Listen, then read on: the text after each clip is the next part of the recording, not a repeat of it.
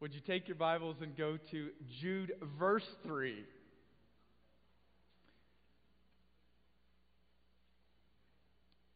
Sort of a different place to start our study this morning, but we're going to kind of try to pick up right where we left off last week.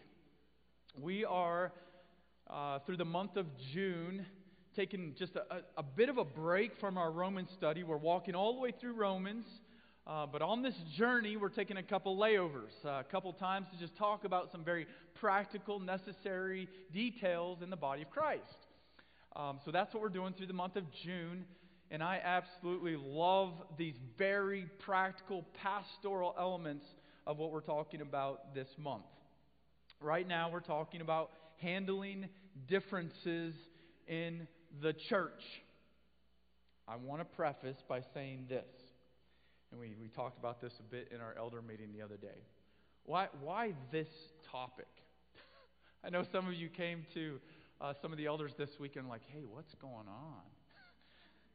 Are we like in the middle of some like massive church split or something? What is happening? Why is Pastor Andrew so passionate about talking about handling differences in the church? Well, I want to reassure you right now that I am not sharing these things because we're in the middle of some massive church split. No, that, is not the intention at all. There's not a flare up. Uh, there, there's not something happening that we're kind of trying to hide and just, oh, I hope it doesn't explode like some volcano. No, that, that is not what is happening. So then you're asking, well, then why are you sharing this? Well, here's why. We are, by God's grace, looking beyond the here and now.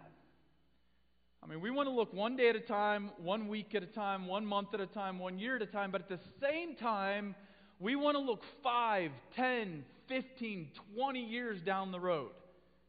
By God's grace, God is going to use Crosspoint Community Church to shine as a bright light in this community here and around the world.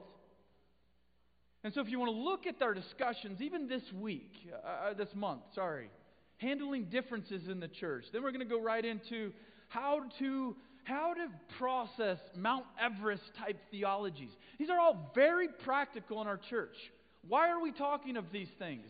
My friends, it's because it's setting a course. It is building a foundation. I think probably, as I mentioned last week, all of us have been part of churches where you have a flare up, and before you know it, there is an exit of 30, 40, 50 people out of your church. My friends, I would say a vast majority of times that that happens, it is completely unnecessary. There are certainly times when that needs to happen. And we're going to talk some of that today. But I would say a majority of times where you see these, these, these schisms in the church and these, these, these uh, splits in the church and differences and flare ups in the church so many times it's not necessary. And so, what do we want to do is we, we look to the next, whatever this is going to be. If the Lord tarries, I mean, who knows, my friends? We, not, we may not be around next week, by God's grace. Come, Lord Jesus. I cannot wait. I was talking to my friend Chase this morning. I cannot wait till Jesus comes back to redeem his own. I cannot wait for that time. Until that time, though, we press on. And if God, our Father, if Jesus Christ, our Lord and Savior, tarries, and He leaves us on this earth for the next 10, 15, 20, 30 years, our prayer is that this place, if God sees fit, shines as a lighthouse. And that these flare ups that might come, it's not if, it's probably when, you might have differences. When these things come, that we know exactly where to go in God's Word to ha- handle these things. That we've processed through these things already. That it just doesn't come behind us and nail us over the head because we've already thought through how we're going to handle these things. So, for that reason, when we study these things, please understand that it's essentially, you could put it this way preventative maintenance. That's what we're doing right now. So, thank you for listening. I want to start in a passage because this kind of rocks your world when you see it. You're like, whoa! This kind of just takes you by a bit of surprise, we went through this as our, our men's Bible study on Tuesday mornings. We studied through uh, Jude. the chapter, which is also the book of Jude. And in Jude, verse 3, you find something very important from Christ's half brother. We're talking about a man who himself had contention with Jesus up until after the resurrection of Christ. Jude sees the validity of the gospel of Jesus Christ. And this Jude, by God's grace, writes these things about Christ. And I want to just read one verse. And this will kind of launch us into the rest of the discussion today. Jude himself, through the Holy Spirit, writes this Beloved, although I was very eager to write to you about our common salvation, I found it necessary to write appealing to you to contend for the faith that was once for all delivered to the saints. Why do I start with that verse? Here's why. There are doctrines taught in this, in this church. They're necessary doctrines that we interact with every day. In studies. There are some things, as we ended out our discussion last week, there are some things that we talk about in this church that are worth dying for, my friends. You defend them with all you have. But at the same time, there are discussions we have in this room, there's discussions we have in some of our studies that they aren't at that same level, my friends. There are agreeable disagreements in our body where there's times you can go to a study and know that there's a person sitting on the other side of that room that doesn't see eye to eye with you on one of these side issues. And so you go to the scriptures and you find earnestly contend for the faith. Well, we need to identify what it is that we earnestly contend for. Because I think probably all of you have noticed that there's times in your life when you have one of these supporting type doctrines and someone gets up in the body and they're ready to go to blows over one of these things. And you're like, whoa, hold on for a second. This is not one of those areas of doctrines that you fight in the body about. Nonetheless, there are some areas of doctrines, my friend, that if they creep, uh, creep into this room, they creep into our studies, these doubts I'm referring to, even these false prophets I'm referring to, these ones that shake at our core the foundation of who we are as Christians, my friends, we go to battle as soldiers of Jesus Christ. Please understand that. Okay, so in all I just said, though, right there, where do we go? Well, in a very kind way, and I need to say that because my wife says I get very intense up here somewhat sometimes. I do, man. I, I love sports. Uh, wrestling was one of my sports, soccer. I would get my game face on. I'd be ready to go. When that whistle blew, I mean, for the soccer game or for the wrestling match, I was ready to go at it. And sometimes I feel that same way on Sunday mornings. I'm seeing my friends, I'm talking to my friends, I'm ready to go. I step into our prayer room over here with the music team, I'm praying. Uh, they come out here, and a lot of times I'll go to my knees and pray God's grace for what's happening right here. I'm stepping out, I'm enjoying worship, and then it's like go time. Sometimes I'm just going to be like, take a deep breath, Andrew. So I'm going to also take a deep breath because we're not going to battle in my sermon. Please understand this comes from a heart of grace and kindness and joy, and I love all of you as I walk through this. Nonetheless, these are things we, we should talk about, and there should be an element, I think, of passion that comes with these type things. But differences. What differences are we talking about? There's some differences in background, some differences in interests, some likes, some dislikes, some personalities, some temperaments, some qualities, some giftings, some theological persuasions, some political persuasions. We have a bit of a vote happening this week in our county. And guess what? I guarantee that not everyone in this room is on the same page about these politics. There are differences in the body of Christ. And so, our key idea as we walk through these things and we think of Jude 3 is this all believers should carefully evaluate how they handle differences in the body of Christ. Let's just jump right in. If you turn your hand out, actually, no, let's stay on the front for a minute. Last week we talked about this as we tried to keep it our goals to handle these differences in a godly fashion, whatever they might be. And we'll see in just a minute, there's two primary areas of difference. As we pray God's grace for this, as we, as we try to handle these things, what do we do? Well, I just mentioned the first one. As they encounter differences within the body, within the church, believers should, number one, pray, pray, pray. Pray God's grace for biblical charity, for biblical humility, for biblical discernment. Last week we went to Philippians chapter 1, 9 through 11. And when you think about the church of Philippi, you're thinking about a church with some very strong personalities. a lot of military background happening in this church of Philippi. In fact, Paul, through the Spirit, calls out two ladies in the church in the book of Philippi by name and says, Stop fighting. okay, quick timeout. How would you like to be one of those? Sorry, one of those ladies. I think that's very possible we might be uh, interacting with them for all eternity in the new heavens and the new earth. And we're going to walk around, and I'm just being a, my imagination's going, but we're going to walk up to them. We're going to be like, "Oh, you're the one. You are the one that was the example for 2,000 plus years of church history." Euodias and Syntyche blessed ladies in the scriptures. Their names are in the Bible as examples of stop fighting. When you think about this in Scripture, how do you handle these differences? Well, Paul, by God's grace in Philippians, tells us, he actually shows us where to start with these differences. And here's what he says Pray.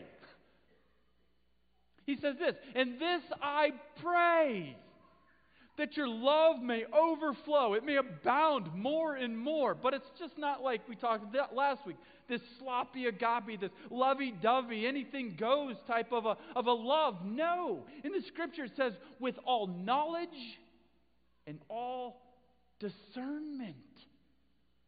My friends, as we approach these differences in the church, yes, love is to abound, but friends, we approach it by God's grace with discernment. And so, I as we mentioned last week, I'm surprised, even on my own account, when I hear of differences or see them or have them in my own life with another follower of Christ. I'm surprised that it takes me so long to go to my knees and pray about it. And then all of a sudden, it's like the Holy Spirit whacks you, whacks you upside the head and says, What are you doing? Go to your knees, Andrew. My friends, that's where we start. Anytime there's a discussion of differences in the church, we better be on our knees.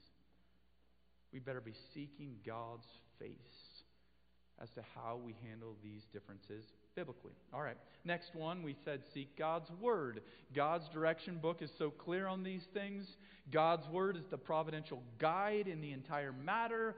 Last week we went to uh, 2 Timothy chapter 3 and see as saw as Paul shares with Timothy, his other son in the faith, uh, Titus and Timothy, but his son in the faith, how to handle these differences. And he says, preach the word. Go to God's word is sufficient for doctrine, reproof, correction, instruction, and, and righteousness. Everything you need in regard to how the church should function, how we act when it comes to doctrine, you're going to find it in God's Word. You're going to find some direction. And if it doesn't deal with it directly, you're going to find principles that help guide you through these differences. We run to God's Word. Now, today, we're going to go to number two, or sorry, three and four. We're just going to kind of couple these together. Again, this is going to be a very practical discussion today. Um, Number three, how do we handle differences in the body of Christ? Well, we need to identify exactly what the difference is. We need to identify what the nature of the difference is. Uh, last week we looked at the fact that there's two primary differences in any church. Any difference in a church, you're going to find usually comes under one of two categories theology or lifestyle. Uh, and then there's subcategories beyond, beyond that. Today we're going to dial in on the theological part of these differences. Next week, we will dial in on the lifestyle differences in the body of Christ. Um, and then, number four, we need to pray God's grace that we respond discerningly to all differences. Let's just um, let, us just start with number three. Identify the nature of differences again. As we talked about last week, the two differences in the body, generally speaking, and this is where you can go to the back of your handout there, the differences will be theological or lifestyle. Those are two primary categories you think about differences in the church. Just very practically, you might find disagreement in the church with someone when it comes to theology, or you might find some disagreement in the church when it comes to how they're living their, their life and how you're living your life. Let's dial in on the theology part of this. And when we think about the theology part of this, there's going to be three subcategories. I introduced these last week. Differences in the body are going to come in one of three ways, or one of three areas. First one we think of, it is foundational doctrines. And my friends, every single one of these three things will require massive discernment and a biblical response. So, in just a minute, we're going to analyze what foundational doctrines we're talking about. And then, by God's grace, how do we respond to differences in foundational doctrines? All right, then, secondly, if for lack of a better term, functional differences. Differences in functional doctrines. And then, third, as we'll get to this before we're done today, and then uh, supportive doctrines. Last week I had put a word on their fringe doctrines. Um, you'll understand what I mean when I give a metaphor of the circle, but I think that sent a picture that might not be wonderfully received. Because all these doctrines are important. Uh, there's not certain doctrines that you look at and you're like, uh, those ones don't matter. no, and, that, and, and sometimes people will look at these doctrines and say essential, non essential doctrines. I see what they're saying. You probably see what they're saying. But my friend, God intends every single doctrine in Scripture for a reason. They're important. Now, some will hold more importance than other areas of doctrines, as we see in just a minute. Um, just like the illustration we ended last week. You remember the illustration, and we're going to return to this a couple times. If you run into the ER, you're going to be prioritized. I don't, I'm not a medical person, you know, but I know there are certain ways to handle certain things. There's like a code red. There's other codes that you work through in the, in the triage department of the ER. If you walk into the ER and you clearly only have like a bit of an upset stomach, they're going to deal with you in order.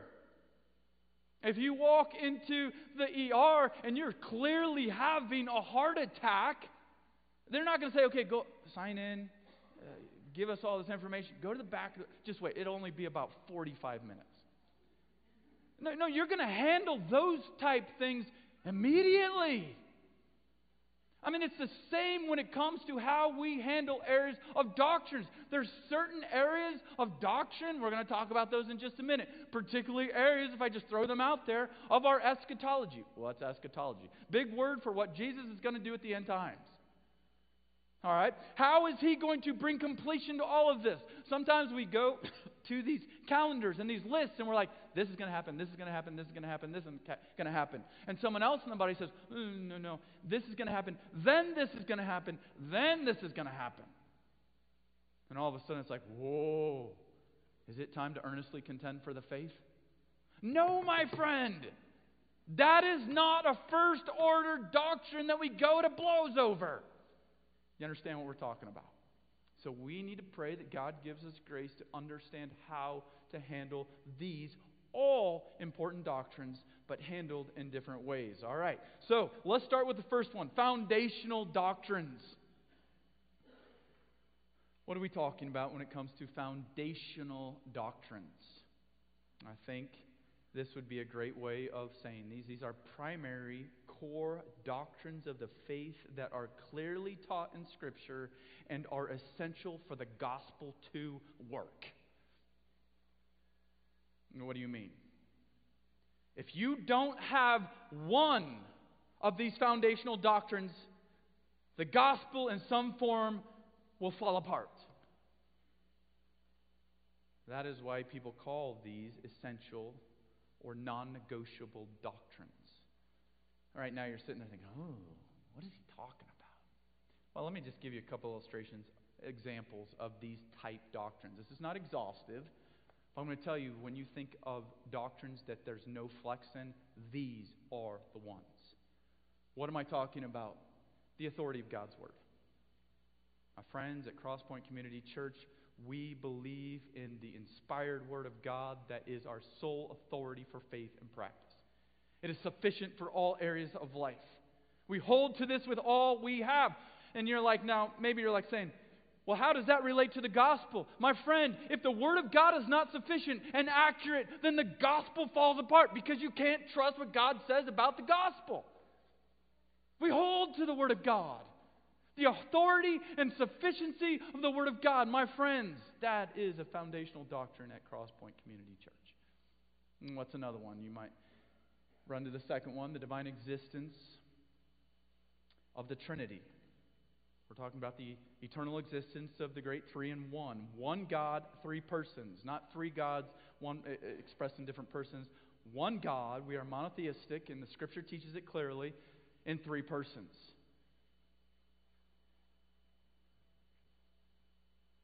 If I could just say this, the gospel would not work without all three members of the Trinity. You're drawn by the Spirit through the Word. You're chosen by God's sovereign grace. You are saved because of the sacrifice of the atoning work of Jesus Christ on the cross.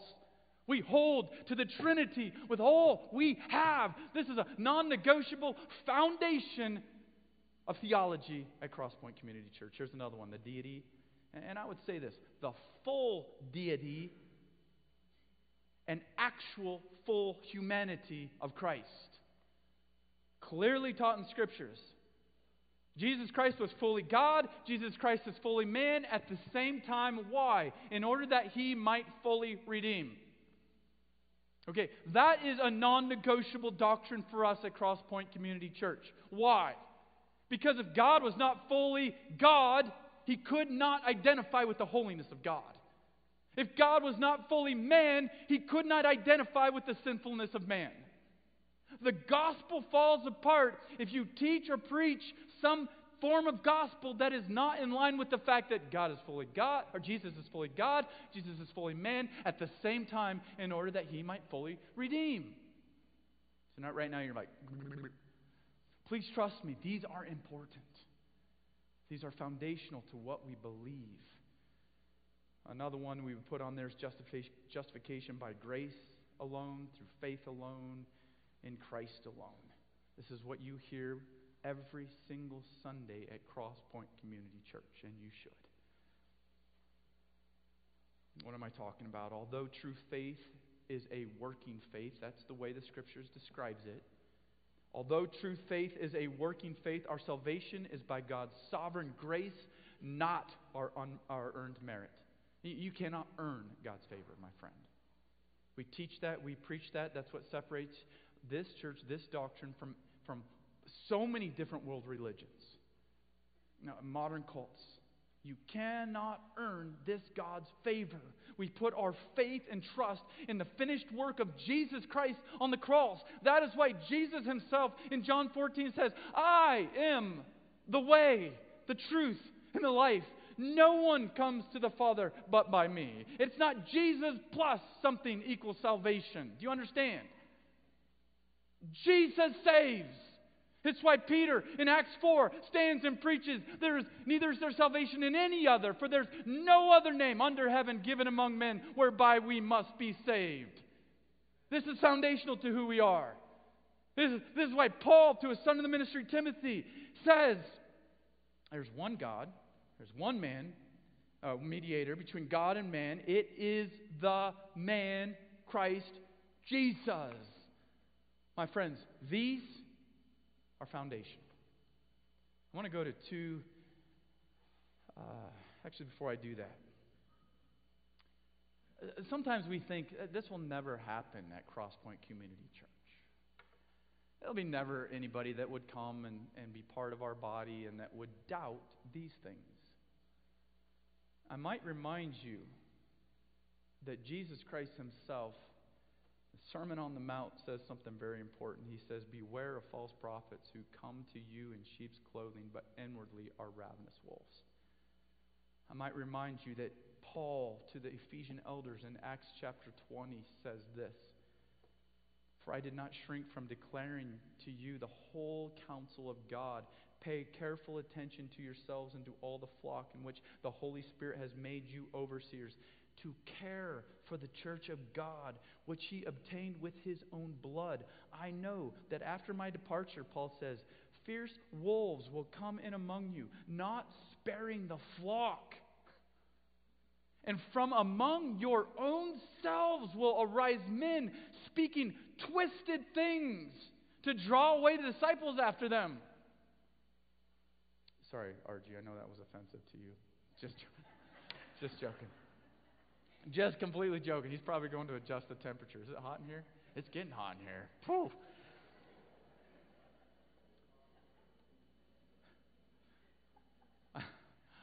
You got to break the, the tension somehow, right?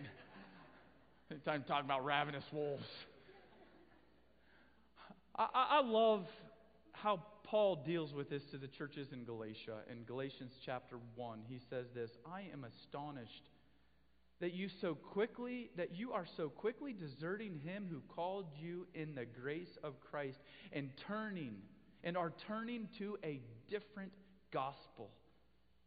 And then he, it's, it's great how it was explained here. Not that there is another one, but there are some who trouble you and want to distort the gospel of Christ. My friends, this is the real deal.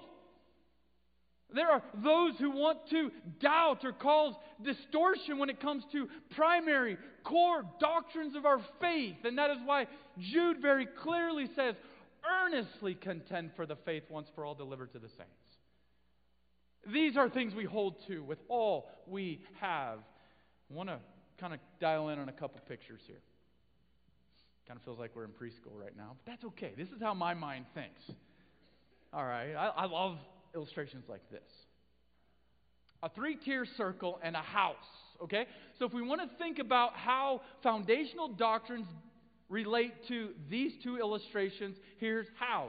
First of all, the three tier circle. When you think about the three tier circle, at the very center, the core is the foundation of who we are. Okay? If you were to take this core away, then you'd have a donut. Amen, Diane? Yeah, praise Jesus. However, we don't like donut theology. The Bible doesn't. We like donut eating them, but we don't like donut theology. Why? Because it's all a substance and not the truth that we hold to so dearly. This is the foundation. This is the core. This is primary. This is center to who we are. If you think of it in terms of a house, I know there's several construction people here. When you think of the house, you're going to have different different parts of your house. You're going to have a foundation. But more than just have a foundation, you're going to have framework, you're going to have siding, and you're going to have a roof. All of those necessary for you to be able to exist in this house successfully. When we think about foundational doctrines, foundational doctrines are the center, the core of who we are. Foundational doctrines are the foundation, the walls, and the roof of our doctrinal house. You got to have these. That makes sense? All right. Thank you, RG. He must have repented. He's back for more. How do you respond? How do you respond by God's grace? We pray about it. How do we respond to issues in the body that have to do with those foundational doctrines being attacked? I love passages in the scripture, and there's so many of them that talk about your love abounding, overflowing.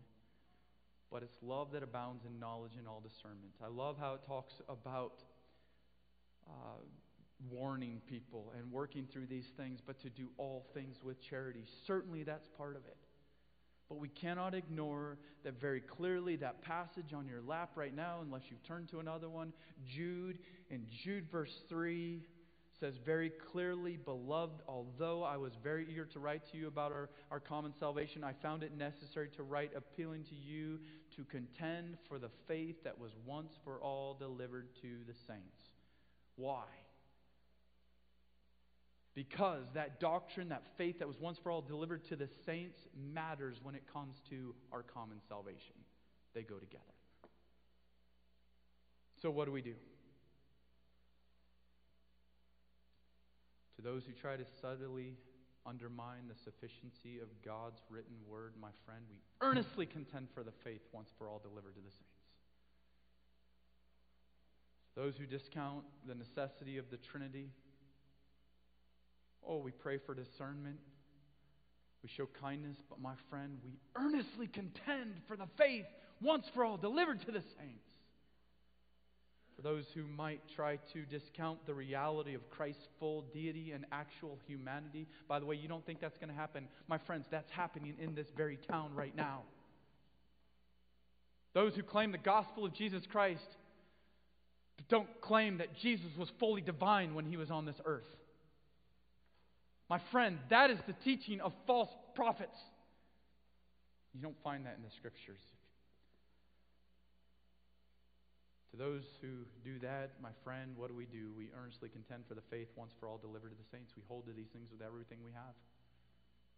To those who teach you can make it to God by doing enough good works, Sure, we show them the grace of God. We show them the kindness of God. We preach the wonderful good news of the gospel of Jesus Christ that transfers the burden from your shoulders to the cross of Jesus Christ.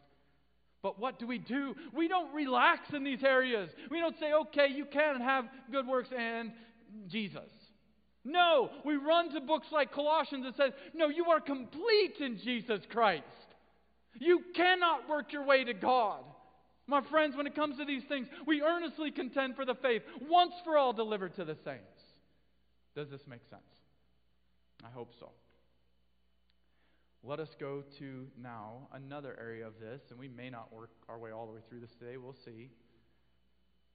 But we find now from these foundational doctrines that bring us together, the core of who we are, to functional doctrines. These are functional teachings in the body of Christ.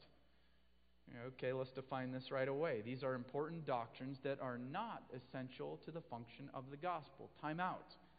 Okay, these are things where you you can have a variant of idea and belief in this, but still be saved. Does that make sense? All right.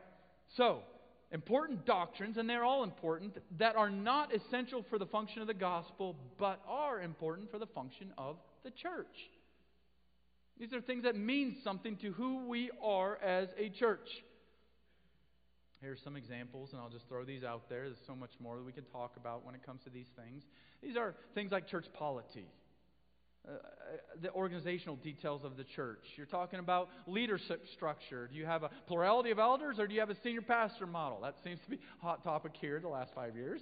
But you can still be saved without believing there's a plurality of eldership. You understand what I'm talking about? All right? So, there's functional doctrines in the church. We're talking about church polity. This is te- technically a non denominational church. So, you're going to have some that come from different backgrounds and different uh, uh, denominations. You're going to probably have experienced the Lord's Supper or the ordinances, uh, the Lord's Supper and baptism in a different way that we do here. My friend, it's, it's okay. It's all right. Uh, we're talking about church purpose and mission. Um, it's so easily misguided from being this, uh, this seeker sensitive type model to being consumed with the glory of God and the preaching of the gospel. These can so easily be divergent in the body of Christ. Another illustration, which is a hot topic, would be views of church giftings including would be views on modern tongues, visions, healings. There are important teachings in, the Bible about the past purpose for and function of these, but in most cases, the gospel itself is not dependent on these issues. However, my friend, you have to be careful with the overlap. Why? Because there are some that teach you are not truly a saved child of God until you express one of these outer gifts. That's where there's an overlap. So then we run back to the foundational truths. We dial in on our foundational truths. We tighten down the nuts and bolts of our foundational truth. But then we clarify our functional doctrines. So if we were to go to our illustrations, you think about the circle, the three tier circle. Where would you find the functional doctrines? You would have to find them somewhere like this. They're not core, they're functional. Functional doctrines would have to be the second tier of the circle. These doctrines are not core of the circle. The circle can still be a circle without the second tier. However, these functional doctrines expand the usefulness and meaning of the entire circle. We love second tier theology. It's okay to love it. Why? Because it helps us to function well as a church. If you go to the house illustration, if the foundational doctrines are the actual foundation, the walls, the roof, what then would be the functional doctrines? I think you would have to run to your electric panel to find out about that. You'd have to see the, the valves to turn off your water and on your water. You'd have to see the fixtures. Can your house be a house without the electric panel? Yes. Can your house be a house without the water? Yes. Can your house be a house without the fixtures? Yes.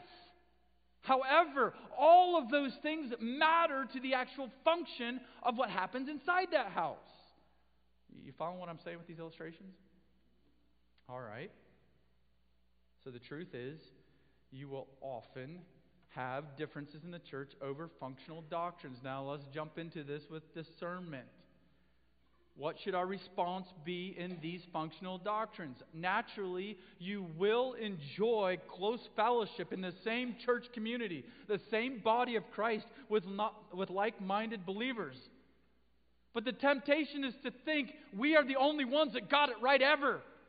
And so, because of that, we're going to earnestly contend with that church over there who might practice the Lord's Supper just a tad different. Their means of, self, of baptism a bit different. Uh, do you understand where we're going here? So, very easily, what crowds into these functional doctrines is arrogance. My friends, these are people that we're going to spend eternity with in heaven. Do you understand? These are people that have come to Jesus Christ in saving faith. They have believed in these core truths. So, naturally, in the 21st century, how do we work through these things? You're going to gravitate very naturally to believers that you see eye to eye with in these areas. That's natural. You're going to gather with different ones that, that see polity a certain way, that see ordinances a certain way. You're going to gather with people that see the function, the purpose, and the mission of the church a certain way. That's okay. But, my friends, there's also going to be times when you're going to gather in your neighborhood with other believers who've come to Jesus Christ in saving faith that don't see eye to eye with you on these things, and you're going to have a wonderful dinner together trying to reach your other neighbors.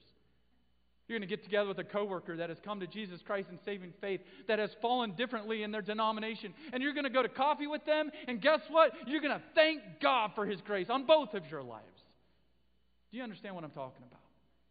In areas of function and differences, you're going to have very close fellowship with those in your own body, but you're not going to resist and arrogantly push everyone else out. Does that make sense? Okay, let's walk to the third one.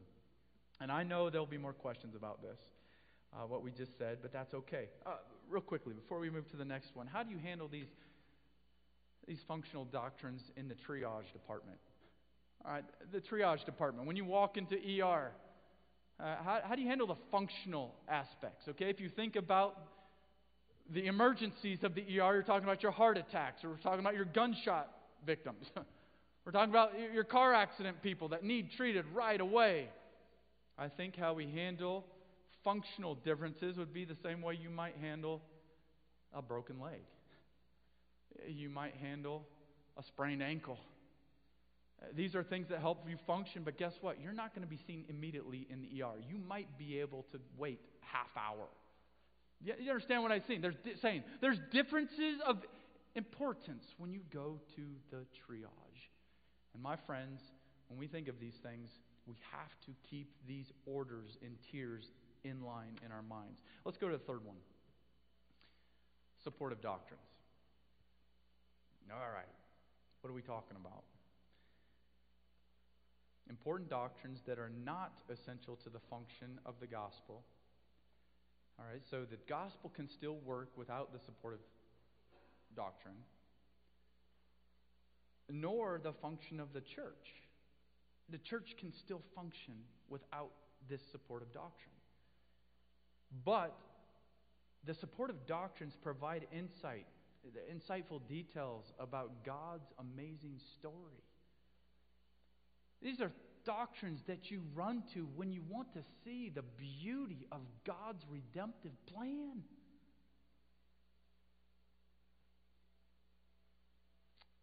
All right, you're, you're thinking about some illustrations in your own mind right now while I'm pausing, aren't you? What supportive doctrines are you talking about, Pastor Andrew? Okay, can I make this real? Can I make this real to what we're about to study in Romans 9 through 11? Some supportive doctrines. Here they are the doctrines of divine election. Uh, there's difference of opinions in this room based on your background, and I understand that, of how you hold to certain ones of these doctrines, the doctrines of divine election. All right? What's known theologically as ordo salutis. Okay? Um, if I could just make this basic, you have been chosen because you believe, you would believe, or you believe because you have been chosen. That is a hot topic debate. I'm going to tell you, God, by His grace, has led me in certain conclusions to that that you probably haven't, in your in His grace in your own life, come to some of those same same conclusions. That's okay. Although I get the platform. Do you understand what I'm saying? However, by this platform, I understand that not everyone's going to fall in the same place with some of these supportive doctrines. Same as our elder team. We better teach God's word the way we see it. I mean, we, we are part of a, of a church here where we're convinced of God's beauty and His redemptive plan. I am going to teach that to the max. But there are certain ways you handle some of these supporting doctrines that are different than the foundational doctrines. I would say a very clear one would be the details about the end times. Okay, I, am most of the time convinced on most of the do- uh, details of the end times. And then I read through First Thessalonians and again, and I'm like, oh, I better go back to Daniel and read. And then I read Daniel and I'm, oh man, better go back to Revelation. You know what I mean? these are supporting doctrines that you believe in these things and you love these things. Why? Because they give us a view of how amazing our God is. They fulfill the redemptive story where we teach these in the church. Why? Because it shows us how awesome this gospel is. Nonetheless, there's different ways to handle these supporting doctrines. Back to our wonderful illustration the three tiers. Obviously, you know where you're going to put these supporting doctrines. This is why last week I called it a fringe doctrine. All right? These are things where you can still have a circle without the outer ring. Do you understand what I mean? However, we teach the outer ring here. Why? Because it makes us understand how beautiful God is.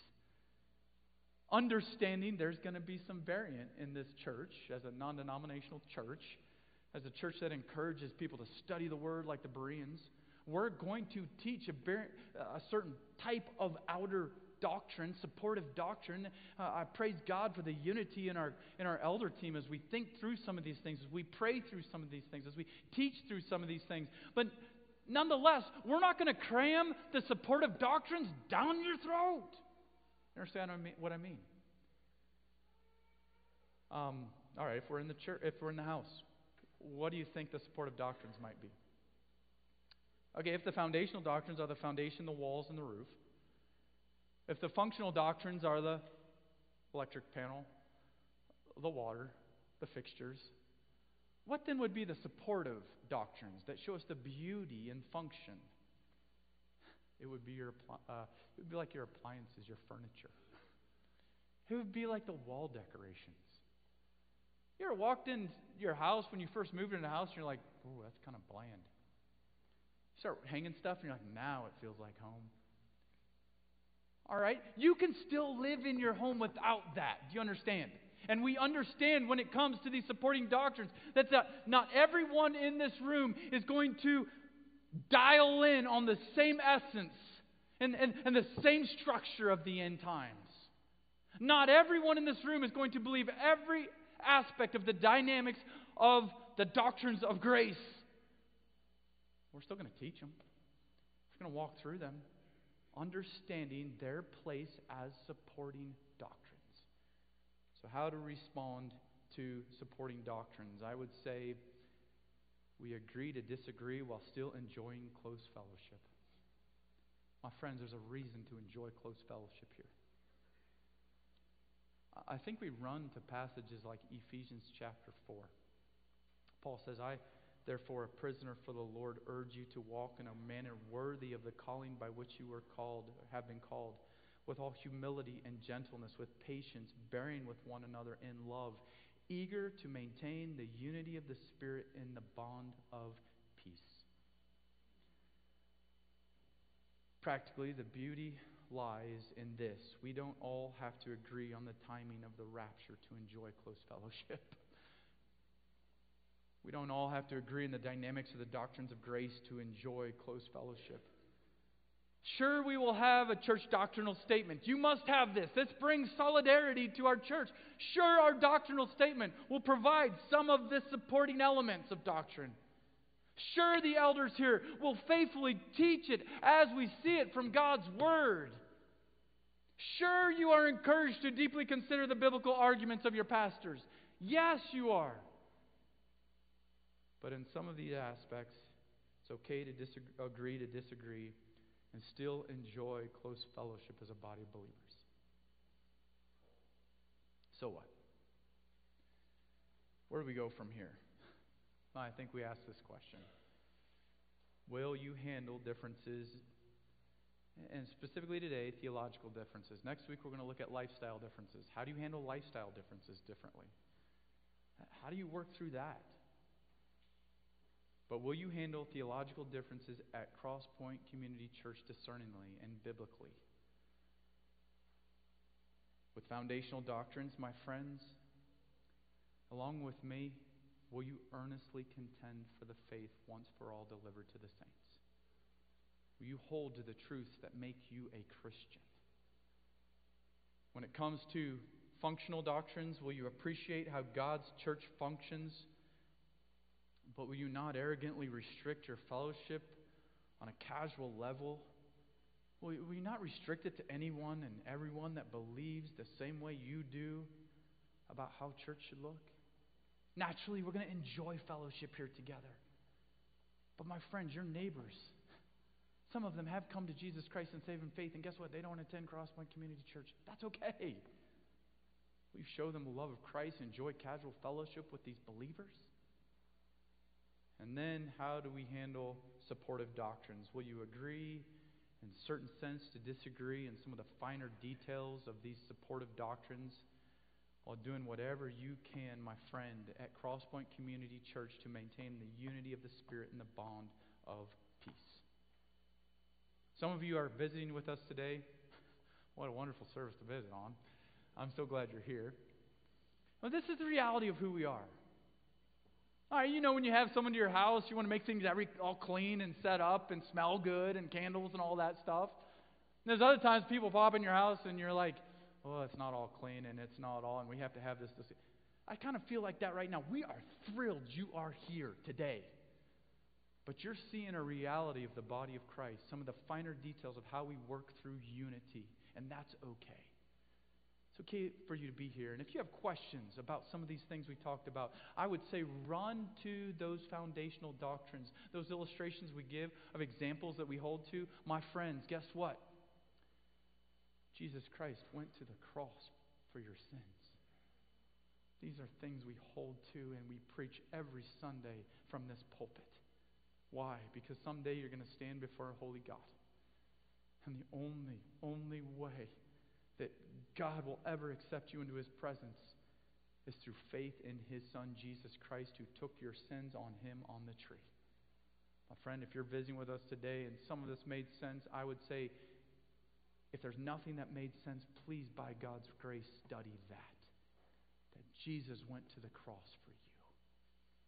And so, God, we thank you for the time we could spend in your word today. A lot of in house discussion, a lot of uh, things that we may not want to talk about, but things we need to talk about. And I pray, God, your grace. I pray that we would, as we claim and as we hope, that we would keep the gospel of your glorious grace central at Crosspoint Community Church. But then we would be discerning as we navigate through some of these other doctrines of the faith.